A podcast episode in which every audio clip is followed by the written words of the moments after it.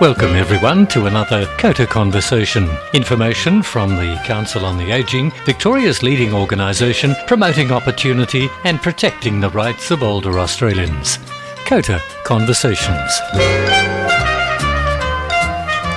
Hello everyone, I'm Peter Thomas. Well, earlier this month, 14 senior Victorians went to Government House, where the Governor, the Honourable Professor Margaret Gardner, presented them with the COTA Victoria Senior Achievers Awards as part of the 2023 Victorian Senior of the Year Awards program. I caught up with the CEO of COTA Victoria, Chris Potaris, who was also at Government House. COTA Victoria is absolutely thrilled to continue its work with the Victorian Government as part of the Victorian Senior of the Year Awards. It's uh, this year honouring the work of 14 very, very deserving recipients. The COTA Victoria Senior Achiever Awards exemplify hard work, dedication, and selflessness. And I think it's very important to add that uh, uh, usually uh, the awards are given out to approximately 10 people. This year, we're awarding 14 recipients uh, with this honour in 2023, and I think it illustrates the tremendous impact older Victorians have had on the local communities and throughout the state. Chris Potaris, CEO of COTA Victoria. Ian Barclay was one of the recipients of the COTA Victoria Senior Achiever Awards. What I do is um, I'm a volunteer lifesaver at Williamstown. I've been doing that for over 20 years. I also joined um, U3A uh, since retirement and I run art classes uh, there. A couple of other little things I do. There's a repair cafe with the council uh, that I do um, once a month. So rather than things going to landfill, we repair them and people can keep on using them.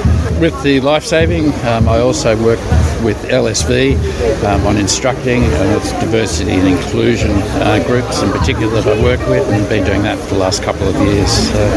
and how do you feel about receiving the award today? Oh, I'm, I'm rapt with it. It's fantastic. Just that um, recognition and, you know, big surprise to me and that's the stuff. Very humbled. Annette Ward, a long-time volunteer at Box Hill Health, is another COTA Award recipient. Uh, I'm Annette Ward and I'm here at Government House to be a recipient of the COTA Senior Achiever Award, which is a great uh, privilege for me. I'm a long term volunteer at Box Hill Health, particularly in the emergency department, uh, where um, I have a passion for caring for people who come in and are alone in a foreign and scary place.